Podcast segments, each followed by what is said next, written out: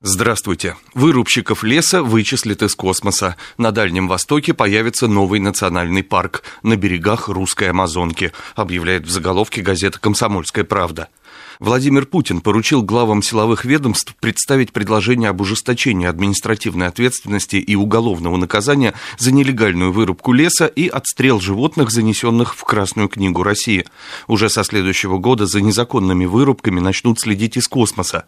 Среди поручений – создание национального парка в верховьях реки Бикин в Приморье, которую называют русской Амазонкой, докладывает читателям «Комсомолка». «Капитал ищет, где притулиться». Материал под таким заголовком открывает номер газеты «Труд». Агентство стратегических инициатив подготовило проект национального рейтинга регионов по инвестиционной привлекательности. В четверг на заседании наблюдательного совета ОСИ с рейтингом ознакомится президент Владимир Путин. Регионы разобьют на группы, исходя из сложившихся практик работы с бизнесом. У кого лучше, у кого хуже. А в дальнейшем эти наработки лягут в основу так называемого стандарта деятельности органов исполнительной власти субъекта РФ по обеспечению благоприятного инвестиционного климата в регионе. Аналогичные стандарты планируется распространить и на муниципалитеты. Тем временем инвестиционная активность в России продолжает падать, и не только отечественная, добавляет «Труд».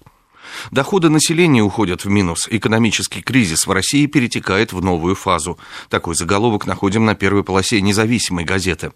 В России, похоже, начинается период снижения доходов населения. Об этом говорят данные Росстата и ряд косвенных признаков: замедление роста банковских вкладов и спад на отечественном авторынке.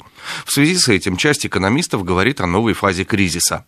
Другие же призывают не нагнетать страсти. Падение доходов может быть лишь кратковременным, тем более что средние заработки в большинстве регионов страны продолжают увеличиваться, отмечает «Независимая газета».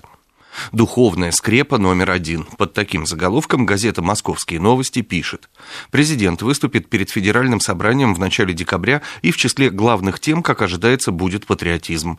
Однако вал патриотических инициатив, который наблюдается в последнее время, способен похоронить саму возможность организации в России современного патриотического воспитания молодежи.